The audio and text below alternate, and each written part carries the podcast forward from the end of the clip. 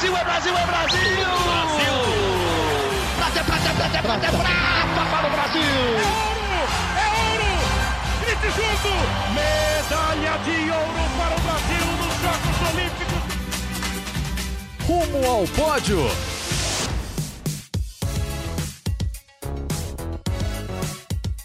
Saudações olímpicas! Este é o Rumo ao Pódio, o podcast de esportes olímpicos da Globo. Eu sou Marcel Merguizo, estou aqui em São Paulo. Hoje, uma segunda-feira de carnaval, dia 12 de fevereiro de 2024, quando faltam 164 dias para o início dos Jogos Olímpicos de Paris. Aqui em São Paulo também comigo está Guilherme Costa. Fala, Gui, tudo bom?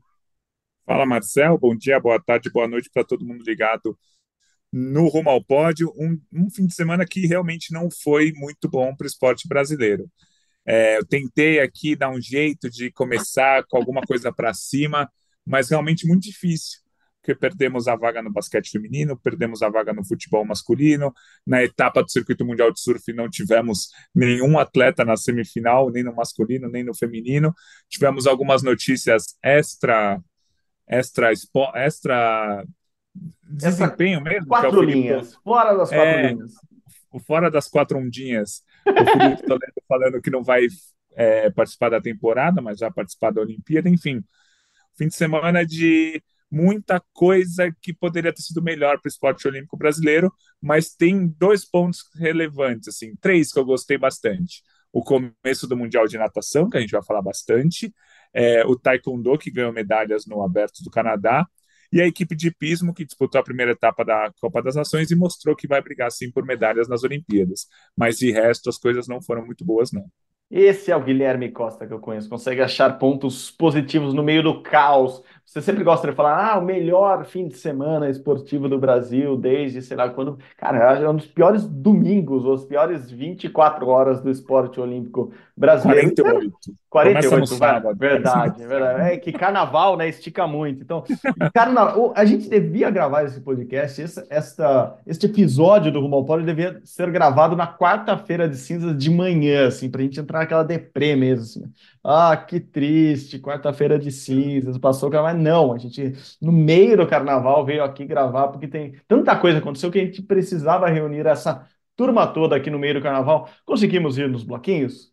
Conseguimos, tirando a próxima convidada, eu imagino que ela não conseguiu, porque ela está em Doha, lá no Catar. Está conosco de novo Giovana Pinheiro, diretamente do Mundial de Esportes Aquáticos. Fala, Gi, tudo bom? E aí, Marcel, e aí, Gui, todo mundo que está ouvindo a gente em casa, ou no trabalho, ou onde você estiver, ou lá para você. Sabe que é uma coisa engraçada, eu tô vivendo no universo paralelo, né? Porque eu tô num fuso é, é, de seis horas para frente, focada no Mundial de Esportes Aquáticos, e como o Gui ressaltou que as únicas coisas positivas foi nesse início de natação e tudo mais, eu fui dormir feliz, assim, ontem, sabe? Tipo, empolgadaça tal. E vivendo, assim, é exatamente essas coisas, assim, um susto, né? Eu falei isso na semana passada, e aí quando você acorda e vai atualizando, cara, é só ladeira abaixo.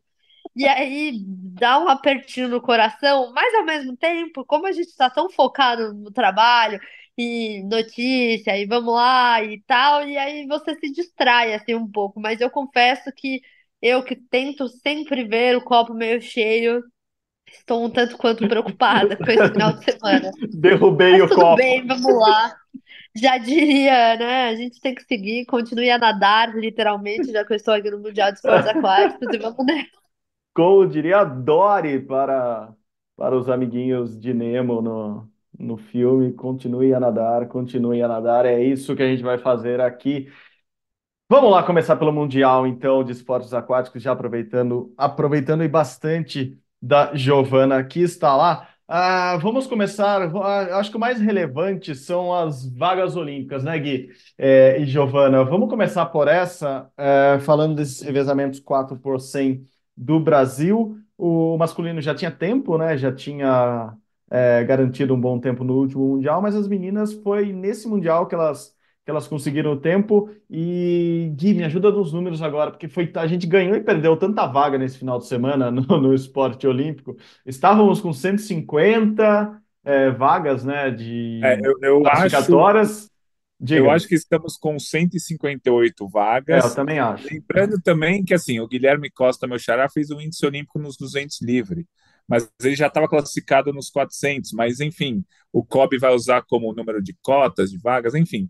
Mas eu acho que 158 atletas no momento. É, minha dúvida era só, óbvio que no revezamento 4 por 100 classifica-se 4 atletas, mas sempre tem um reserva, mas reserva não deve contar ali na, na Então, mas é, é, né?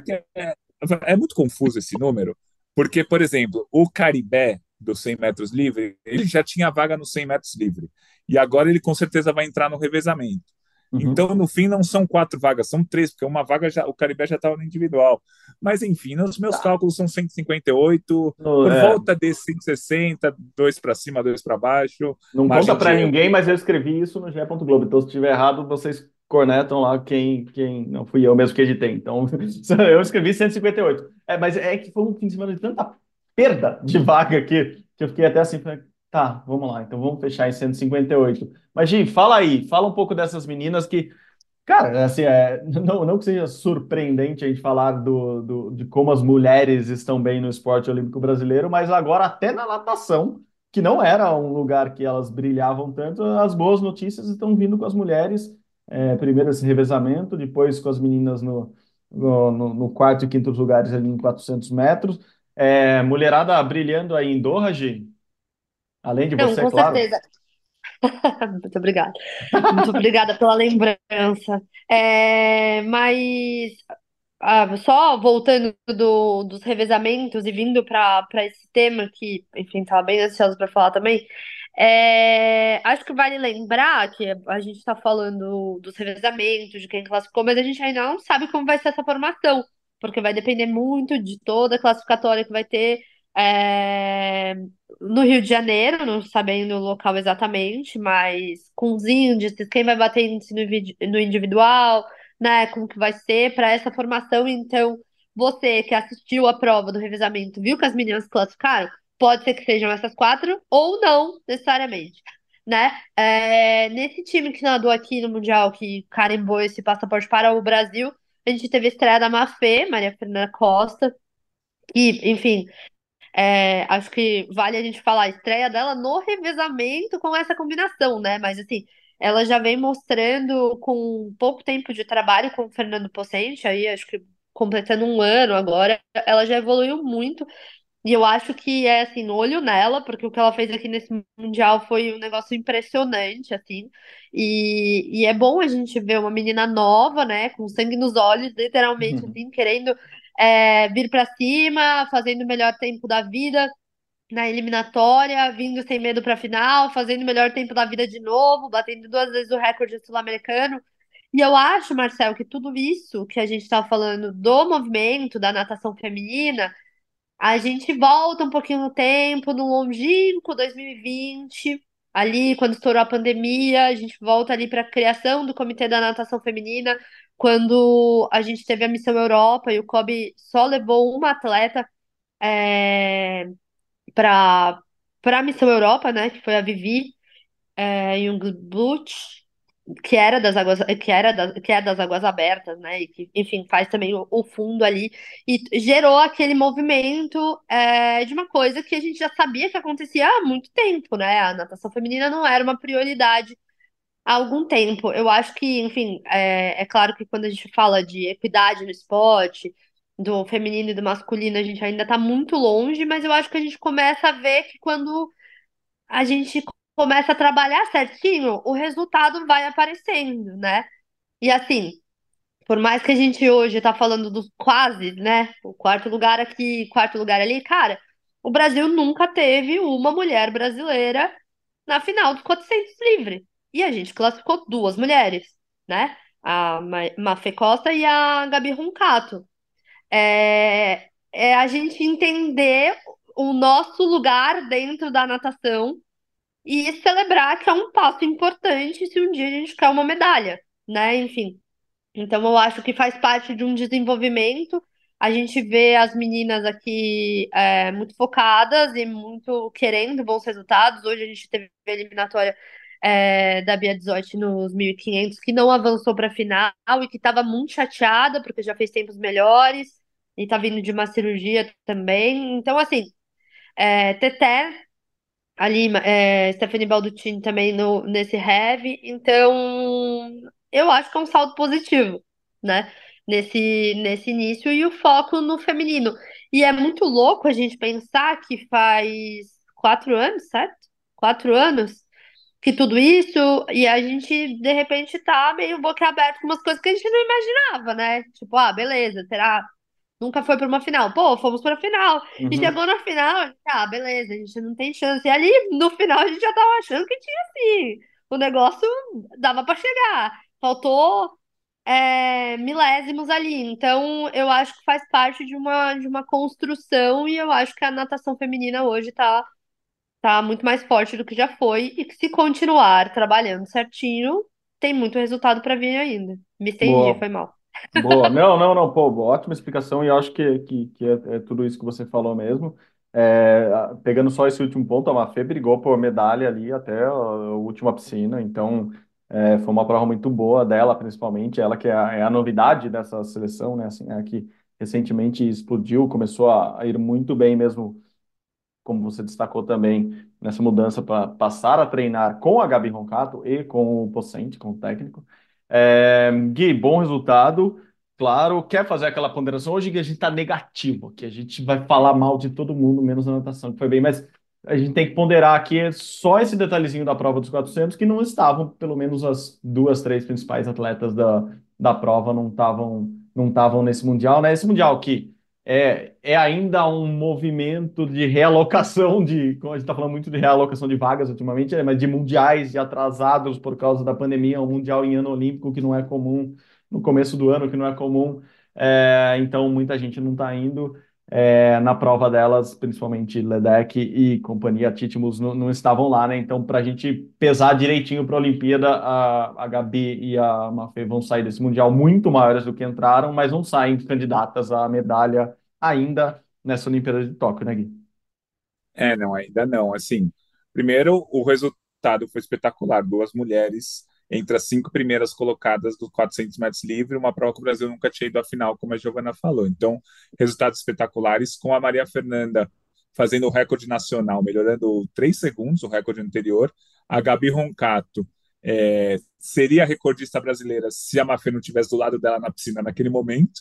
Então, são os dois melhores tempos da história do Brasil na prova dos 400 metros livre. Dito isso, para brigar por uma medalha, elas têm que nadar em 3,58, 3,57. O recorde que ela fez foi 4,2. Então, assim, é, a, a medalha olímpica está em outro patamar. É, tem a Kate Ledeck, tem a Ariadne Titmus, que é uma australiana, as duas não estavam no Mundial. Tem a Summer McIntosh, que é uma canadense que não está nesse Mundial, mas que nadou uma prova agora nos Estados Unidos e fez o melhor tempo da história dos 800 metros livres, excluindo a Kate Ledeck, né, que tem todos os melhores tempos. Então, assim, é um mundial menos forte do que os outros mundiais, mas isso não muda o fato da Maria Fernanda ter batido o recorde nacional, ter feito um Perfeito. tempo espetacular, ter brigado pela medalha até as últimas braçadas. Então, Maria Mafê em quarto, Gabi Roncato, grande resu... Gabi Roncato em quinto, um grande resultado. E nos 400 masculino, aí sim é uma prova que todos os principais atletas estavam lá, medalhistas olímpicos, medalhistas em campeonatos mundiais tal. E o Guilherme Costa ficou em quarto lugar, né? Ficou um segundo e meio da medalha e saiu pé da vida, assim.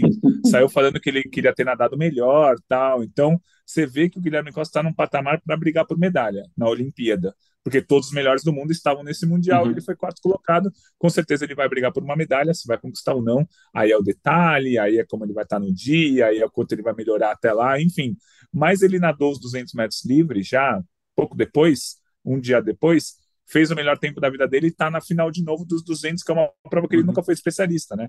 De Costa é mais especialista em 400, 800, 1500. Então, acho que o, o que esses três atletas citados, né, a Mafê, a Gabi Roncato e o Guilherme Costa, fizeram nesse início do Mundial é um negócio muito, muito bom, porque, assim, eles estão num campeonato mundial, mas eles têm total noção que não é agora que eles vão estar no auge, eles vão estar no uhum. auge em Paris daqui a cinco meses. Então a gente prevê ou prospecta que eles melhorem os tempos para Paris. Eles melhorando os tempos, a Mafê e a Gabi brigam por final nos 400 livre e o Gui Costa briga por medalha nos 400 livre. Boa, boa, boa. O Gui Costa, o cachorrão, para não confundir com o nosso Gui Costa, é, novamente quarto lugar, né? Assim, aquela bolinha na trave que uma hora entra. Assim, uma hora alguém não vai bem na Olimpíada, ele, ele, ele, ele encaixa uma boa prova, ele belisca essa medalha, aparentemente é, tirando Ana Marcela Cunha nas águas abertas, né, na maratona aquática, parece que o Gui Costa é o principal nadador ou mais próximo do Brasil é, mais próximo de uma medalha olímpica nesse momento. Lembrando que Bruno Fratos não nada há muito tempo, é nosso medalhista olímpico dos 50, e vamos ter que esperar. O Bruno Fratos nem classificado para a Olimpíada ainda está. É, então, apostas hoje em Guilherme Costa. Você esteve com ele aí, Gi, na beira da piscina, saindo. É, o, o cachorro é um cara super expansivo, sempre né, gosta de falar, gosta de conversar, sempre está ali solícito com a imprensa. É, como que ele estava? Me, me fala um pouco mais de como, como sentiu o nosso cachorrão saindo molhado da piscina. Que imagem. Eu já tenho várias, eu já tenho várias observações, por, porque foram dois dias, né? E duas percepções assim é, distintas, mas de crescente. Hoje a gente também conversou com o treinador dele. Então, calma aí. Deixa eu organizar o, o pensamento.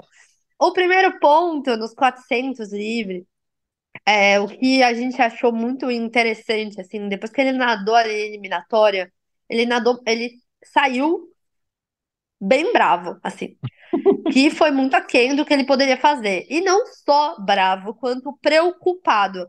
Ele passou a Uhum. eliminatória seguinte aqui, ó, com a mão na cabeça, tipo, desesperado, assim, na beira da piscina, olhando pra nossa cara depois de ter dado entrevista. E ele até, ele até na entrevista falou que ele acha que faltou ali, tipo, uma espécie de preguiça, que era o primeiro dia, e que ele podia ter dado mais e tudo mais, e não sei o quê, que ele acha que ele segurou demais. E aí ele passou a eliminatória seguinte inteira, tipo ali, ó, fazendo conta na beira da piscina, esperando. Aí saiu o resultado, ele vira pra gente e faz, ufa, deu. Até mais, galera. E vai embora, tipo, vira as costas e vai embora. E aí a gente falou, caraca, meu, que situação, né? Nervoso, tal, beleza. Aí chegou a noite, ele já tava é, ali no outro clima, nadou, tal. É, saiu insatisfeito, né? Queria uma medalha. Ele não só queria uma medalha, quanto ele falou até que ele quer ser campeão mundial, enfim, por aí vai. É, e que ele tinha esse plano antes da Olimpíada, que não veio e tudo mais, mas que era um programa extenso e ele basicamente vai nadar quase todos os dias. Então ele tá fazendo muita prova é, aí. E aí entra um ponto que, gente, eu sinto que toda vez que eu venho no podcast eu falo disso, que é a periodização. Toda vez eu falo disso. É a sua periodização. Você está periodicamente falando de periodização. Você, você falou isso, né? E o Gui também. É... Esse Mundial, ele é um Mundial já- já mais esvaziado, tiveram grandes estrelas que até optaram por não vir. É, Mas é isso, tá valendo a medalha do mesmo jeito. Uhum. E, mas o ponto principal é que é num período um pouco meio ingrato, né? Ali, antes da Olimpíada e tudo. Beleza. Dito isso, cronologicamente, ele nadou a primeira vez em mundiais a prova dos 200 metros hoje. E aí, a gente, naquele primeiro momento, na é, eliminatória para a semifinal, ele quase que não entra. E aí ele deu uma acelerada ali e conseguiu. Então, ele falou, e, e é uma coisa, e aí você vê como uma coisa comple- completa a outra, né? Que talvez tenha sido isso que faltou nos 400 para ele, né? Para medalha e tudo mais. Então, quanto uma coisa cada, acaba completando a outra. E ele ter ido para a final, ele estava muito satisfeito e ele acabou falando também na entrevista que ele quer, fez índice olímpico e por aí vai, conseguiu, classificou com o sétimo melhor tempo. É, ele vai colocar os 200 no programa olímpico dele. Isso ele falou hoje, que ele quer nadar os 200 na Olimpíada também. Enfim.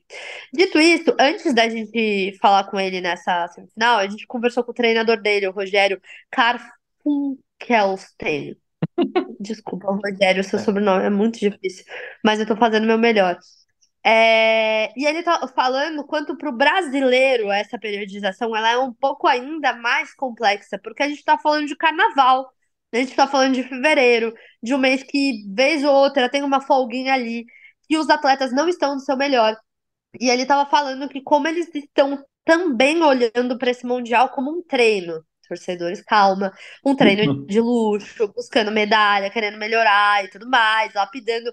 Mas aí você vê também a vontade do Guilherme de vencer mesmo, sabe? De, tipo, se frustrar e no outro dia tá melhor, se reerguer, enfim, e é isso. E amanhã tem 800 e eu imagino que ele volte com mais vontade ainda, porque vai nadar bastante. Caraca, eu canso só de pensar no, no, no ritmo de provas e treinos do cachorrão. Ele já falou, inclusive com a gente aqui no podcast, sobre isso, de como é difícil manter esse treinamento todo. É, É, tem, tem uma questão, não, desculpa, tem uma questão do programa de provas da Olimpíada. Você pegar que dia que acontece cada uma das provas. O primeiro dia é os 400 metros livre. Então, Guilherme Costa vai ter a principal prova dele logo na abertura, o que pode ser bom e ruim, mas é uma coisa que ele pode aproveitar. Os 200 metros é logo no segundo, terceiro dia tal, e os 800 metros da, da Olimpíada é no mesmo dia do revezamento 4 por 200. Então, eu acho muito difícil o Guilherme Costa, apesar de ter índice para todas as provas, nadar os 800 e o revezamento 4 por 200. Como o revezamento 4 por 200 é uma chance de medalha para o Brasil, o Brasil Uhum. ficou entre os cinco, seis primeiros colocados no Mundial do ano passado, eu acho que ele vai querer nadar o 4 por 200, até pelo que ele está mostrando nesse Mundial, que ele fez nos 200. Mas aí, ou ele abriria a mão dos 800 na Olimpíada, ou ele faria aquelas loucuras que eu não duvido que ele faça, nadar os 800 e logo depois o revezamento também, não julgaria se ele fizesse isso, mas acho que pe- pega um pouco o programa. Então, assim, é tanta prova que ele pode nadar na Olimpíada, né? 200, 400, 800, 1500, o revezamento 4 por 200, que uma hora vai bater, né, Gil, o programa. E não há muito tempo atrás ele ainda dá uma- umas braçadas nas águas abertas também. Exato. Ele já vem, ele já vem no Cada Escolha uma renúncia em sua vida há um- há algum tempo. Então eu acho que ele falar sobre essa, essa prova tem muito de uma, de uma estratégia, um pensamento até de se tornar um pouco mais rápido, né? Porque quando a gente fala de provas de fundo, de 1.500, de 800 e de uma prova de 200, é muito diferente, né? Um treinamento completamente diferente, assim. Então, enfim, eu a gente, a gente saiu de lá bem otimista, viu? Não, é, e com ele eu estou estendendo um pouco só a, algumas observações. Ele nunca foi muito bom em, viradas na piscina. Assim, e uma prova de 1.500 metros na natação tem 29 viradas. Então, você não ser bom em virada, você perde dois, três décimos a cada 50 metros, você perdeu a prova. Então, e os 200 metros são três viradas, né? Os 400 são sete viradas. Então, eu acho que isso também vai ajudar muito. Ele está treinando virada? Claro que ele está treinando, tá? Mas ele tem uma virada muito pior. Ele perde muito tempo a cada virada com relação aos outros atletas. E como a gente falou, ele está ficando mais, mais veloz do que ele era, principalmente no fechamento das provas, que a gente viu hoje nos 200 metros isso.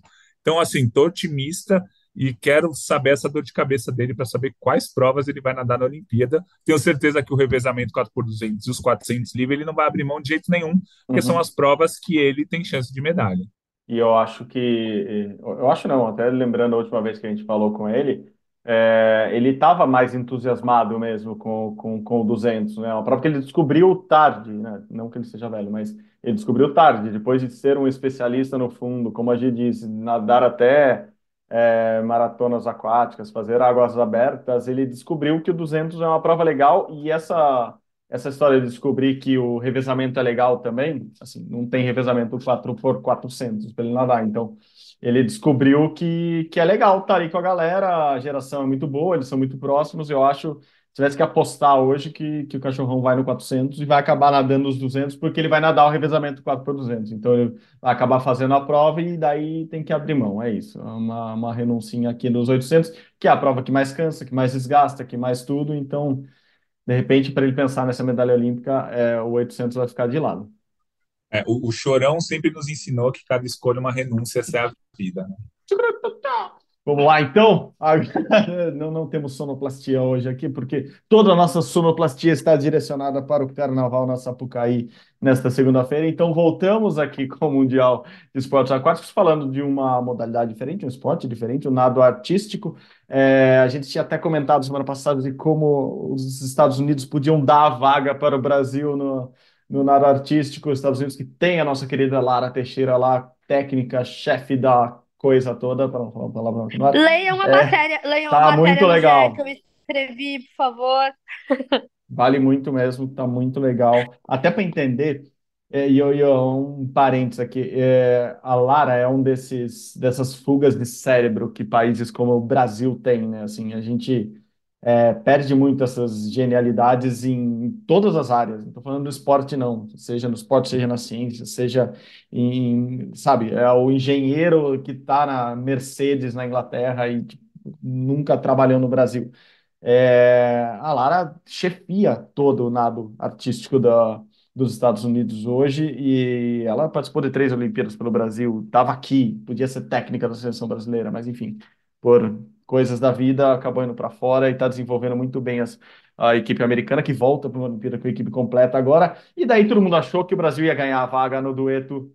O Brasil ia pegar essa vaga, abraçar e ir para ela, mas não. O Brasil, ficamos sabendo, na verdade, oficialmente hoje, segunda-feira, que a World Aquatics, é, a, a antiga FINA, ou para você entendedor, a Federação Mundial de Esportes Aquáticos, não classificou. O Brasil é um rolo tremendo, como quase tudo que passa por, por classificatórias olímpicas atualmente, vaga que vem, vaga que vai, é, regulamento que não é bem escrito, ou que não é muito claro em relação à vaga que é herdada por outros países, o que sabemos no final das contas é que o Brasil não terá ninguém do nado artístico nas Olimpíadas de Paris. Isso é uma grande pena. A gente perde muito com isso. O esporte sempre perde muito ficar com um ciclo inteiro sem, sem, sem disputar as Olimpíadas, que é a grande vitrine para todos os esportes. Mas é isso, né, Gi? Cê, assim, você já, vocês já entrevistaram é, atleta que estava classificado e depois não estava classificado, agora atleta que não está classificado e está classificado, tá, tá complicado essa beira de piscina, beira do, do, do mar aí em Doha, né, Gi? Então, essa vaga, ela a gente estava pre- prevendo, entre aspas, né, entendendo a Prevendo o regra de uma. É, de uma forma, né, com, com a gente herdando a vaga, os Estados Unidos classificando. E assim, a matéria na minha cabeça, ela já estava pronta aqui, né? Porque uma brasileira está ali à frente da seleção dos Estados Unidos e é por causa dessa vaga que a gente vai herdar a vaga do dueto. Tá, tudo bonito, né?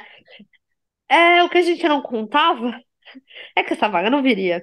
E é, eu acho que aí a gente abre um precedente de discutir regulamento, mas o grande fato é, e o que eu apurei aqui, eu conversei muito com o pessoal do nado artístico há muito tempo, e eu tô falando isso para todo mundo, desde a, a, a classificação dos Estados Unidos. É, o que já estava sendo falado é que as vagas seriam realocadas dentro do Mundial. Depois de uma primeira realocação, digamos assim, que seriam as vagas dos, dos continentes, elas seriam é, distribuídas dentro do próprio Mundial. Se a gente acha justo, se a gente não acha justo e tudo mais, tem aí N coisas que a gente pode conversar e o que a gente pode ter de opinião. Mas o fato é que o próprio nado artístico já veio para cá com essa informação.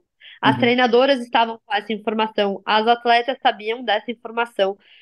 E é, com toda essa, digamos, é, ideia que a gente mesmo, lendo o regulamento, achava que a vaga viria para o Brasil, elas foram questionar a FINA, foram questionar a World Athletics ou a Aqua, como quiserem é, no- é, usar armas de nomenclatura.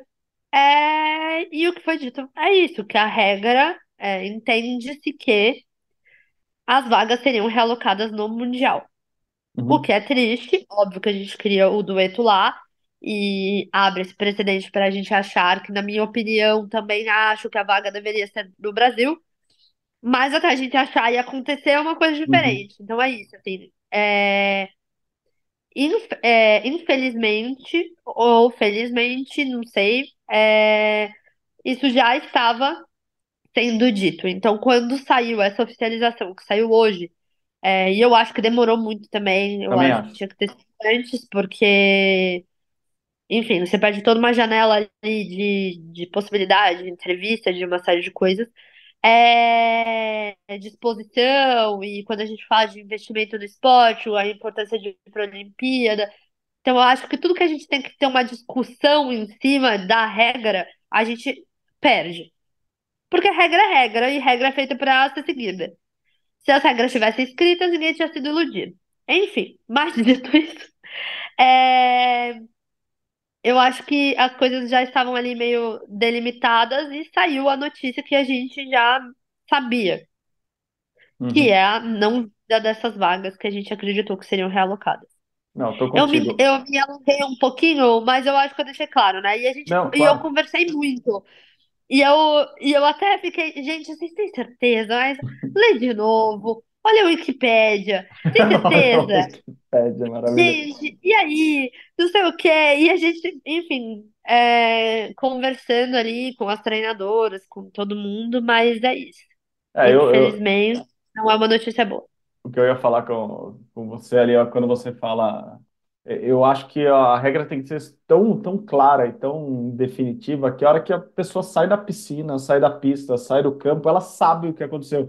Assim, ah, eu tinha que ficar em sétimo para classificar para a Olimpíada, eu fiquei em oitavo, eu não tô na Olimpíada. Assim, eu fiquei em sétimo, empatado, quando eu não tô na... Assim, ah, eu fiquei em sexto, daí eu tô na Olimpíada. É isso, assim, acho que tem que ser muito claro e acho que a gente está vendo isso seguidas vezes, né? É, seja com o Waka Waka, seja com qualquer outra confederação internacional, que, assim, claro que eu entendo a dificuldade em, às vezes, estabelecer critérios, porque a Olimpíada não é só classificar os 12 melhores seleções do mundo no seu esporte. É, tem que ter lá os melhores do mundo, mas tem que ter o melhor de cada continente, tem que ter a vaga de universalidade, tem a vaga do país sede. Claro que é complicado montar esse quebra-cabeça, mas eu acho que cada vez mais tinha que ser muito, muito claro que ficou em tal posição, fez tal índice, não sei o que lá, você está dentro ou não é, dos jogos, porque, como você disse, criou assim, uma expectativa e coisa e tal. O Gui, quer completar alguma coisa nesse caso do nado artístico? Não, eu acho que assim, não há dúvidas que pelo documento lá oficial da FINA, a vaga tinha que ser do Brasil. Isso não há como conversar, que nem a Giovana falou. A questão é que assim, o nado artístico do Brasil decaiu muito nos últimos anos. A gente Isso. tem que falar isso também. Ei, posso Assim, aproveitar, o- Gui? Eu- a gente vai falar isso mais para frente, acho que só juntando, senão vou esquecer disso. E eu pensei muito nisso ontem à noite, é, juntando o futebol, o basquete, que é o caso do nado. A gente não está classificando por isso, por aquilo, gente está classificando porque a gente está perdendo. Não está classificando porque a gente está indo pior que os nossos rivais. Assim, o artístico do Brasil piorou, tá? Foi pior do que os rivais, seja no PAN, seja agora, seja, enfim. Depois a gente volta a falar isso mais quando a gente chegar perto de futebol e basquete no fim do podcast. É, por, por exemplo, o, o artístico nesse campeonato mundial ficou em 24 na rotina livre, na rotina técnica e 17 na rotina livre. Assim, os países que se classificaram na os países que se classificaram que entre aspas roubaram essa vaga do Brasil ficaram bem na frente do Brasil na classificação, entendeu? O Brasil ficou atrás de Singapura, ficou atrás do Chile, de Aruba, da Colômbia nesse mundial. Então assim, a gente tem que olhar também que o nado artístico do Brasil piorou muito. Ganhou uma medalha de bronze no PAN, ganhou uma medalha de bronze no PAN, beleza. Mas nos campeonatos mundiais não tem conseguido bons resultados. Uma coisa é o nado artístico masculino e o misto, que não são olímpicos, mas que conseguiram ótimos resultados no Mundial. Isso não tem dúvida nenhuma, resultados muito bons. Mas o nado artístico que tem na Olimpíada, que é o dueto feminino, e a equipe feminina, a equipe feminina, numa das rotinas, foi em último lugar, 19 de 19 equipes. Então, assim, a gente está decaindo no nado artístico. O que tem que fazer? Aí eu não sei, conversa com a CBDA, com os técnicos tal, ver se o Maria Lenk é o melhor lugar para treinar mesmo, enfim. Mas a verdade é que os resultados estão bem abaixo do que eram 4, 5, 6, 7 anos atrás. Eu vou ser muito sacana agora. Liga para Lara Teixeira. Liga para Lara e pergunta o que tem que fazer. É é uma boa saída já. Claro que não é isso. Claro que é uma brincadeira. Mas é isso. O que eu até desculpa por te interromper, mas eu acho que o raciocínio, em vários casos no Brasil, tem que começar a ser esse. A gente não está perdendo a vaga olímpica porque a gente caiu num grupo, grupo difícil, porque o árbitro estava contra, porque a gente está piorando em alguns esportes. Assim, a gente não está conseguindo alcançar resultados bons. E daí a gente está atrás. Então, no final das contas, para a Olimpíada, para a World Athletics, não, para a World Aquatics, talvez seja melhor não ir o Brasil mesmo. O nível técnico da competição vai melhorar se for é, Israel, Grã-Bretanha e quem ficar É com a vaga. É isso, assim, no final a gente, claro que a gente está lamentando porque a gente é brasileiro e queria a nossa equipe lá, mas é, tá indo uma equipe melhor que a brasileira para a Olimpíada e a Olimpíada tem que ter as melhores seleções do mundo, claro, abrangendo o mundo como um todo mesmo. Gi, para te liberar, suas últimas considerações. Sempre quis falar isso, acho que eu nunca falei isso para ninguém aqui no podcast. Suas últimas considerações de. Doha, é, porque eu preciso te liberar, porque você precisa dormir e amanhã tem mais natação na tela do Sport TV 2. E o que eu acho dessa história toda é que é como a gente estava falando, né? A Olimpíada reúne os melhores. E aí a gente também precisa fazer a nossa parte, né? E seja a nossa parte politicamente falando, de ter relevância perante os órgãos internacionais, seja a nossa parte esportivamente, mostrando por que a gente tem que estar lá e a vaga tem que ser nossa, e por que essa, o, o regulamento está certo para a gente, porque a gente também está bem pontuado no Mundial. Enfim, uma série de coisas que eu concordo com vocês. Eu acho que eu, eu também gosto muito de ressaltar é, o quanto tudo isso, é, a gente lamenta a vaga e tudo mais, mas a gente também, pensando no macro do esporte, é a vida das pessoas, né? O que a gente estava falando da Vivi, por exemplo, né? Pô, vai para a Olimpíada, não vai, aquele, aquele sofrimento. E é muita gente envolvida. É dinheiro, é investimento, é patrocinador, é a carreira do atleta, é o quanto isso vai retornar para o esporte, o quanto isso vai fazer a roda girar, né? Enfim, a gente, óbvio, tem um lado mais passional que a gente quer defender, mas é isso, assim, eu acho que a gente, complementarmente falando assim, é, a gente também não adianta reclamar, né? Uhum. Eu acho que, enfim, já vou dar esse gancho para vocês que vão continuar aí nos assuntos que Vamos vocês vão continuar falar disso. reclamando, vamos reclamar muito. Infelizmente, mas, mas é isso, assim, é, é triste. A gente gostaria, e, e aí é, entra o nosso papel de jornalista, né? A gente gostaria que fosse diferente. Ah, a gente gostaria não ser o portador da notícia, mas, cara, desculpa, a vaga não veio. E é essa a informação que a gente tem. Porque falaram exatamente isso, isso e aquilo. Contra a informação não tem como a gente é, brigar, né? E, enfim, lamentar. É isso. Considerações é, positivas. Chamar todo mundo para quem quiser madrugar e estiver aí aproveitando o carnaval, três e meia da manhã do Brasil, no Sport TV 2, temos eliminatórias. Depois das finais, uma da tarde também. Estão todos convidados a acompanhar no ge. Globo também, as notícias que estamos postando lá. Eu adoraria ficar aqui pro Muro de Lamentações, mas eu preciso dormir porque amanhã tem mais. Boa, Mas assim, Giovana. Doha, Doha, não se enganem, não tá calor pra caramba, não. Entendeu? Tá vento gelado. é, Choveu, gente, choveu no deserto. É isso. E ah, só uma coisa legal que eu vou contar pra vocês. É, Amanhã, é, me ajudem, né? Dia Terça-feira. 13, 13 de fevereiro, é o Dia Nacional do Esporte aqui no Catar, em Doha. E eu não sei o quanto vocês sabiam disso, mas tem uma série de coisas acontecendo. Então, tipo assim, no nosso hotel tem uma programação, já tem bexigas montadas, é, coisas de esporte que vão acontecer amanhã. As lojas de material esportivo estão dando um gift card. Então tá uma grande movimentação aí do Dia do Esporte. Eu nunca vi isso no Brasil, a gente não tem esse costume. Eu tô achando o máximo. Eu conto pra vocês na semana que vem, depois, como foi esse Dia do Esporte. Boa! Beijo, gente, que tá tarde. Bons sonhos. Tchau, Valeu, Gi. Obrigado de novo. Beijos. Beijo, beijo, beijo, beijo. Bom trabalho, arrebenta. Ainda tem muito Mundial lá para Gi cobrir. A gente continua aqui, eu e Guilherme Costa. Aliás, bom momento para anunciar que semana que vem Guilherme Costa e Giovana Pinheiro comandam este podcast. Estarei de férias, férias rapidinhas, só duas semanas para ganhar aquele último gás rumo a Paris, rumo às Olimpíadas que estão chegando cada vez mais perto.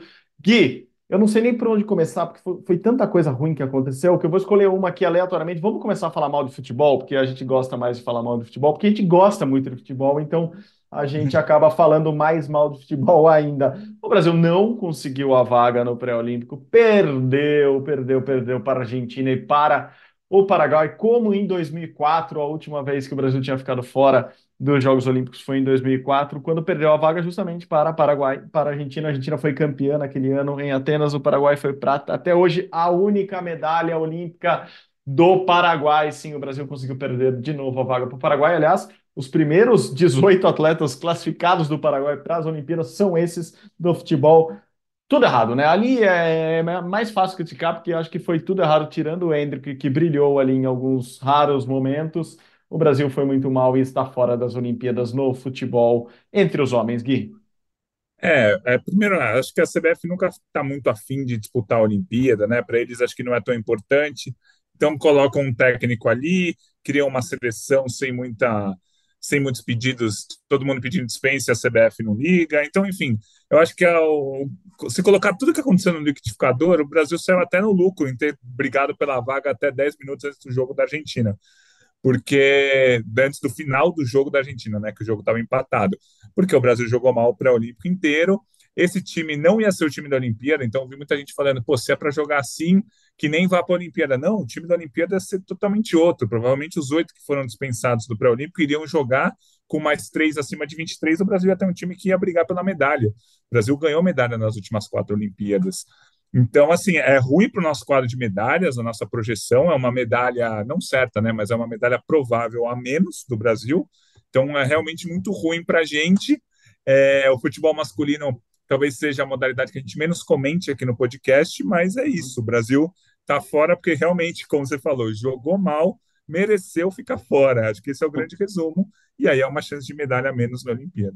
Exato. Sorte nossa, ou pelo menos minha, que eu nem contava com essa medalha de futebol masculino, porque simplesmente não dá para saber mesmo como que vai ser o futebol masculino nas Olimpíadas. O que eu espero agora é que a Argentina de Lionel Messi com Lionel Messi e a França com uh, Kylian Mbappé façam a final olímpica, seja muito legal para a gente acompanhar como telespectador, porque não teremos o Brasil no masculino lá, mas teremos as meninas do Brasil no feminino, as mulheres brasileiras estarão lá nos Jogos Olímpicos e para elas torceremos muito sim, enfim, tudo muito errado ali no futebol, então não tem muito o que comentar, porque a gente vai ficar bravo. Os caras perderam para a Venezuela um jogo, perderam para o Paraguai um jogo, perderam para a Argentina um jogo, não merecia classificar. É aquilo que eu falei lá atrás na natação, é, no nosso bloco de natação, não de largada, mas de assunto, é, é muito ruim. Assim, mereceu ficar fora. Eu acho que esse é o resumo. Vamos falar de quem eu acho que também mereceu ficar fora, porque perdeu também as três partidas. É claro que em uma situação diferente, uma seleção diferente, mas o basquete feminino do Brasil não vai novamente para os Jogos Olímpicos depois de ter ficado fora dos Jogos de Tóquio. A seleção feminina de basquete do Brasil não conseguiu se classificar no pré-olímpico em casa, lá em Belém, lá no ginásio do Mangueirinho, no Pará. O Brasil perdeu para a Alemanha, para a Sérvia, para a Austrália e num grupo que tinha quatro seleções ficou na última posição e não se classificou também para as Olimpíadas de Paris, mais um desastre ali, quase que é, previsto, é, mas a gente torceu até os últimos segundos, mas até nos últimos segundos a seleção fez muita besteira, né, Gui? É, eu acho que a, primeira questão é: o Brasil não era favorito à vaga e a gente falou aqui o tempo inteiro. Sérvia, Alemanha e Austrália têm times melhores que o Brasil. É, mas isso não isenta o fato que o Brasil errou muito e ficou sem a vaga é, jogando em casa, 9 mil pessoas, o público de Belém comprou a ideia, encheu o ginásio nos três dias. E aí, o melhor jogo do Brasil foi contra a Austrália, que é a melhor seleção, então o Brasil acabou perdendo. É, contra a Sérvia e a Alemanha, o Brasil fez jogo igual e acabou perdendo nos minutos finais. É, é a melhor geração desses últimos 10 anos. O Brasil tem a Camila, que é uma pivô que tem tudo para ser muito boa, assim, tipo, pra, boa do tipo brigar por títulos de WNBA, brigar para jogar uma All-Star da WNBA. Ela é muito boa, ainda é nova, mas daqui a dois, três anos acho que ela já vai estar tá melhor. Mas o time inteiro não é jovem, só a Camila é jovem, o resto já está ali a um, dois ciclos. E outro problema é que o Brasil vai ficar 10 anos sem competir um grande evento no basquete feminino disputou a Olimpíada do Rio 2016 porque era em casa, ficou fora da Copa do Mundo de 2018, da Olimpíada de 2021, da Copa de 2022, agora da Olimpíada de Paris 2024. Então, a próxima chance do Brasil de um grande evento é a Copa do Mundo de 2026, ou seja, 10 anos sem disputar um grande evento. Lembrando, fechar... ah, fala, fala, não, lembra, falando disso, lembrando que o Brasil nas Olimpíadas de Paris não ganhou nenhum jogo, então última vitória do Brasil contra um país mais, não, não é nem um país mais relevante, mas a última vitória do Brasil, por exemplo, contra um país europeu foi nos Jogos Olímpicos de 2012 contra a Grã-Bretanha, que não é uma potência, é muito pelo contrário no basquete. Então, assim, é uma geração inteira, infelizmente, perdida, como a gente disse, é, essa falta de exposição nos Jogos Olímpicos, a principal vitrine do esporte mundial, é muito ruim para a modalidade como um todo. E, e, assim, eu acho que assim, o Neto, o técnico, tem a sua parcela de culpa.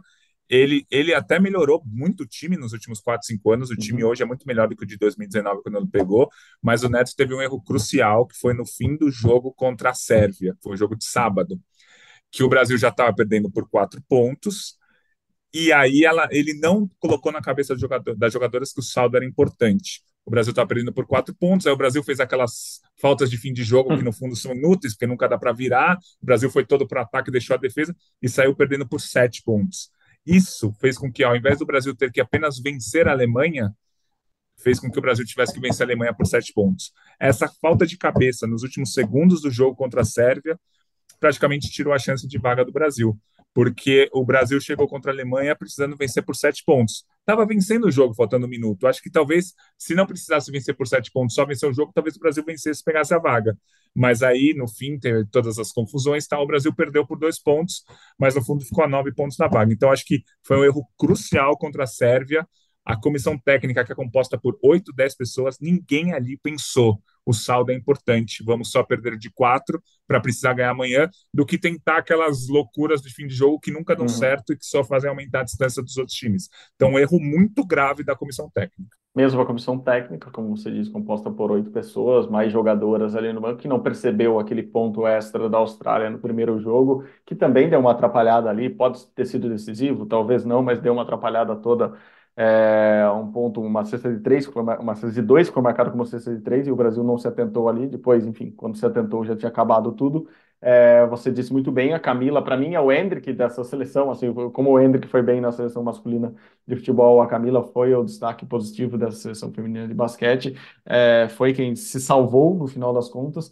E juntando essas atrapalhadas todas do primeiro jogo, do segundo jogo, no terceiro jogo, no finalzinho ali, Assim como você disse que a comissão técnica estava desatenta, as jogadoras estavam muito desatentas nos últimos minutos, não sabendo o que precisavam fazer. Se era para levar o jogo para prorrogação, estava tudo errado ali. Elas não se tocaram de, do, do placar do campeonato, do, de tudo que estava acontecendo à volta. Nessa hora, precisa ter a cabeça fria para para justificar uma classificação olímpica. O Brasil no basquete não teve. É uma pena, porque, de novo, a gente gosta muito de basquete e o Brasil vai ficar de novo fora de uma grande competição. Isso é péssimo para a modalidade. Alguma coisa tem que ser feita, muitas coisas têm que ser feitas.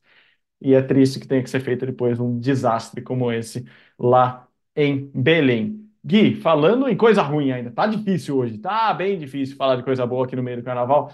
Mas o Brasil começou o Campeonato Mundial, o Circuito Mundial de Surf, muito mal lá em Pipeline, uma das ondas mais famosas do planeta lá no Havaí. O Brasil foi muito mal no masculino. O feminino foi um pouquinho melhor, mas também não passou das quartas de final com a Luana e com a Tati Weston Webb. No masculino, mas nem isso, nem perto a gente chegou. E para completar tudo, depois que tudo tinha dado errado lá nas ondas de Pipeline, com o Brasil se afogando ali, tomando a vaca nas oitavas de final com todo mundo Ainda Felipe Toledo, atual bicampeão mundial, veio às redes sociais e anunciou neste final de semana que não vai disputar mais o CT, não vai disputar o circuito mundial neste, neste ano, né? Nessa temporada não vai, assim como o Brasil não vai defender o tricampeonato olímpico, o Filipinho não vai defender o tricampeonato mundial dele nesse ano para cuidar da saúde mental mas o, o, o, copo meio cheio, ou o restinho de água que tem nesse copo, é que o Felipinho pelo menos diz que vai disputar o ISA Games e vai treinar para disputar as Olimpíadas. Até, até o surf, que era nosso grande esporte do momento, começou mal 2024, Gui, e aí?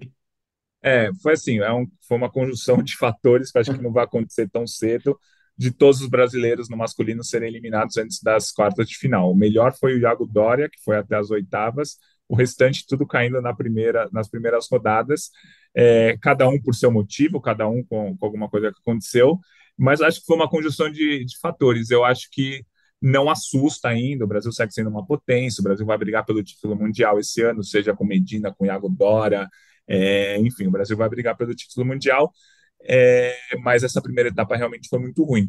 Eu acho que a, a questão aí é que pensando em Olimpíada, o João Chianco, o Chumbinho, teve um acidente terrível no fim do ano passado, não voltou a competir ainda, não vai voltar nas próximas semanas, então é uma grande incógnita. E o outro classificado é o Filipinho, que falou que não vai disputar o circuito mundial. Respeito, ele faz o que quiser da carreira dele, é, é, é a saúde mental dele em primeiro lugar. E ele deixou claro que a Olimpíada é o foco da temporada. Por um lado, pode ser bom, porque ele vai focar no, no, na Olimpíada, talvez foque no estilo de onda que vai ter lá no Tahiti. Por outro lado, pode ser ruim porque ele vai perder ritmo de competição, né? Acho que a resposta só vai ser vista lá, lá em julho, agosto, na, nas Olimpíadas. Então, assim, é, é meio preocupante o, o, como está o surf brasileiro atualmente. O Brasil vai tentar uma terceira vaga no ISA Games. É preocupante pensando na Olimpíada, né? Não preocupante como um todo. Acho que no circuito mundial vai dar tudo certo e tal. Mas pensando na Olimpíada, começa a ficar preocupante, porque o, Chumbinho é uma incógnita. O Filipinho virou uma incógnita, apesar de ser o bicampeão olímpico, o bicampeão mundial, e a gente vai ver quem vai ser o terceiro brasileiro, se é que vamos ser o terceiro no ISA Games. Então, o surf ficou meio capenga agora, pensando na, na Olimpíada em si. É, a gente tem que esperar esse Asia Games. Começou agora a segunda etapa né, do, do Circuito Mundial do Surf, lá na Havaí também, em Sunset. Ainda não tivemos ondas, mas a janela já está aberta. Depois, logo na sequência, temos é, essa disputa do ISA Games. Como você disse, é, o Brasil ainda está indefinido ali. O Iago Dora deve substituir o Chumbinho. O Gabriel Medina já estava classificado, deve ser o outro concorrente. E se nada der certo e o Felipinho decidir não ir para o ISA Games é, o, o, substituto dele seria o atual campeão olímpico, o Ítalo Ferreira, e daí os três brigariam ali pela vaga do Brasil, e quem fosse melhor no ISA Games classificaria para as Olimpíadas. É, lembrando que a gente está preocupado com as ondas lá do Tahiti, as Olimpíadas serão no Tahiti, é, não em Paris. É, porque justamente o Felipinho e o Jumbinho não são lá os favoritos nesse tipo de onda, mas agora a gente tem que esperar para ver se eles vão, como eles vão, é, para analisar melhor esse desempenho do surf olímpico. Claro, como o Gui disse, a, a tempestade brasileira provavelmente vai voltar com tudo nas próximas etapas do CT. Bom, no tênis, rapidamente, WTA 500 de Abu Dhabi, o Brasil não chegou às finais, é, como até podia ser previsto, a Bia caiu nas semifinais de simples e depois de jogar, sei lá, umas 552 horas durante a semana nos Jogos e Simples, ela não conseguiu jogar é, nem sequer a semifinal de duplas ao lado da Luísa Stefani, então o Brasil não conseguiu o título lá em Abu Dhabi, nem em simples com a, com a Bia, nem em duplas com a Bia ao lado da Luísa, e agora também começou já lá em Doha, onde está Giovana Pinheiro, mas a Bia já foi eliminada, Clara deve estar muito cansada dessa correria que foi a, a temporada é, as últimas duas semanas da temporada dela, muitos jogos na sequência com,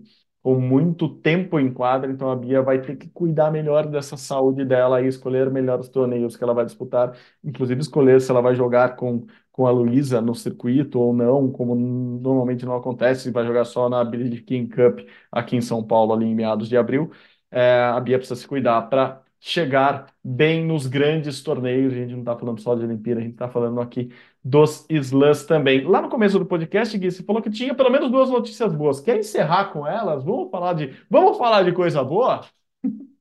Então, vamos falando rapidamente da Bia, a campanha dela foi boa, chegou até semifinal, venceu até a 11 de nas quartas de final, que era a cabeça de chave número 2, mas perdeu na, na, na, semifinal, ela ficou mais de 12 horas em quadra, somando os quatro jogos que ela fez preocupante, mas na pontuação do ranking ela segue bem, está em 14 lugar, é, e ela vai, ela está inscrita no WTA de, São, de San Diego, nos Estados Unidos, na próxima semana. Se ela vai ou não já é uma outra questão. Tivemos uma, uma derrota dolorida, mas acho que foi legal de ver a Nathalie Moyhausen na Copa do Mundo de esgrima na, em Barcelona. Ela foi até as quartas de final, ela é número 8 do ranking mundial, pegou a líder do ranking mundial, perdeu no toque, no Golden Score, né? O jogo empatou, e aí na prorrogação, quem fizesse o primeiro ponto ganhava. A Nathalie perdeu, mas foi até as quartas de final, perdeu só para número um do ranking mundial. Enfim, a Nathalie está mostrando que ela vai brigar por medalha na Olimpíada. Se vai ganhar ou não é uma outra questão, mas ela vai brigar por medalha. Então foram duas derrotas doloridas, mas só foram doloridas porque as campanhas foram boas. A Bia Haddad na semifinal do tênis e a Nathalie nas quartas de final da etapa de Barcelona da Copa do Mundo de Esgrima. E aí acho que duas notícias boas para terminar. No aberto de taekwondo do Canadá, o Brasil ganhou cinco medalhas de ouro. Destaque para Maria Clara Pacheco, que foi bronze no Mundial do ano passado, ainda não está classificada para a Olimpíada, mas ela ganhou esse aberto do Canadá e ela vai disputar o, muito provavelmente vai disputar o pré-olímpico das Américas nas próximas semanas, tentando, na verdade é, é lá para o fim de março, começo de abril, é, tentando essa vaga, então muito bom, cinco medalhas de ouro do Brasil, destaque para Maria Clara Pacheco. E para fechar mesmo, o hipismo brasileiro, rolou a primeira etapa da Copa das Nações, né, que é um circuito de competições por equipes. O Brasil foi lá sem o Rodrigo Pessoa, e ficou em quarto lugar numa competição que estavam todos os melhores países do mundo, com todos os seus atletas. Foi lá nos Emirados Árabes, uma, uma premiação bem robusta. O Brasil, por ficar em quarto lugar, ganhou 70 mil euros, que hoje em dia é quase 400 mil reais. Então, assim, é, é, é uma premiação robusta, por isso que os melhores do mundo também estavam lá. E o Brasil ficou em, em quarto. Ah, o terceiro colocado foi a Suécia, que empatou com o Brasil, né? Só no critério de desempate, o Brasil perdeu o bronze. A gente teve a Luciana Diniz mais uma vez muito bem, zerando o percurso. A gente teve o Luiz Felipe Azevedo bem, a gente teve o Yuri Mansur bem e o Marlon Zanotelli estava na competição, mas foi retirado, né? Ele não competiu, ele estava lá, mas não competiu e aí o Brasil perdeu um descarte. Então, é, mesmo com todos os problemas, sem o Rodrigo Pessoa, com o Marlon com problemas, o Brasil ficou em quarto lugar. Então, acho que a, a medalha olímpica do hipismo está está ficando madura, assim, é bem possível que o Brasil conquiste uma medalha por equipes nos Jogos de Paris 2024, precisa antes definir quem serão os, os atletas brasileiros lá, mas o Brasil com certeza vai estar na briga. Acho que esse é um resumão. O fim de semana foi catastrófico, né, em termos de resultados, mas a gente tem essas duas notícias que dão um pouco de esperança: os resultados do Taekwondo, os da natação, que a gente já falou bastante, e o e o resultado do hipismo brasileiro, acho que dá um, um gostinho de, ó, na Olimpíada pode ter medalha no hipismo. Boa, boa. Conseguimos terminar ainda.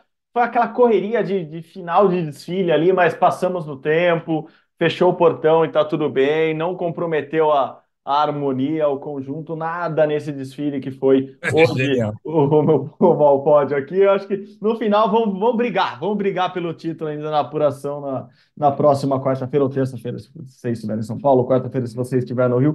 Não importa quando você estiver ouvindo este episódio do Rumo ao Pódio, você saiba que sempre traremos todas as notícias do mundo olímpico aqui. E é por isso que eu agradeço novamente o Gui por essa semana maravilhosa. Gui, a boa notícia.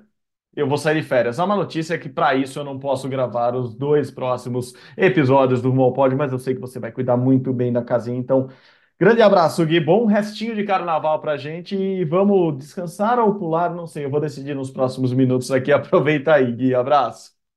Valeu, Marcel. Sempre prazer fazer o podcast ao seu lado.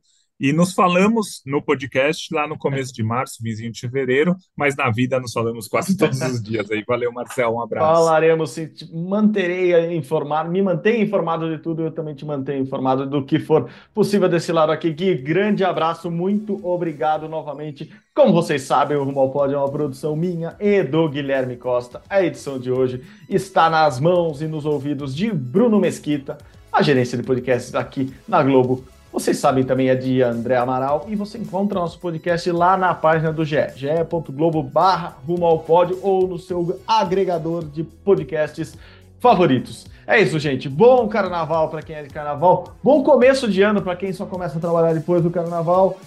E muito obrigado pela companhia de sempre. Saudações olímpicas. Tchau, tchau.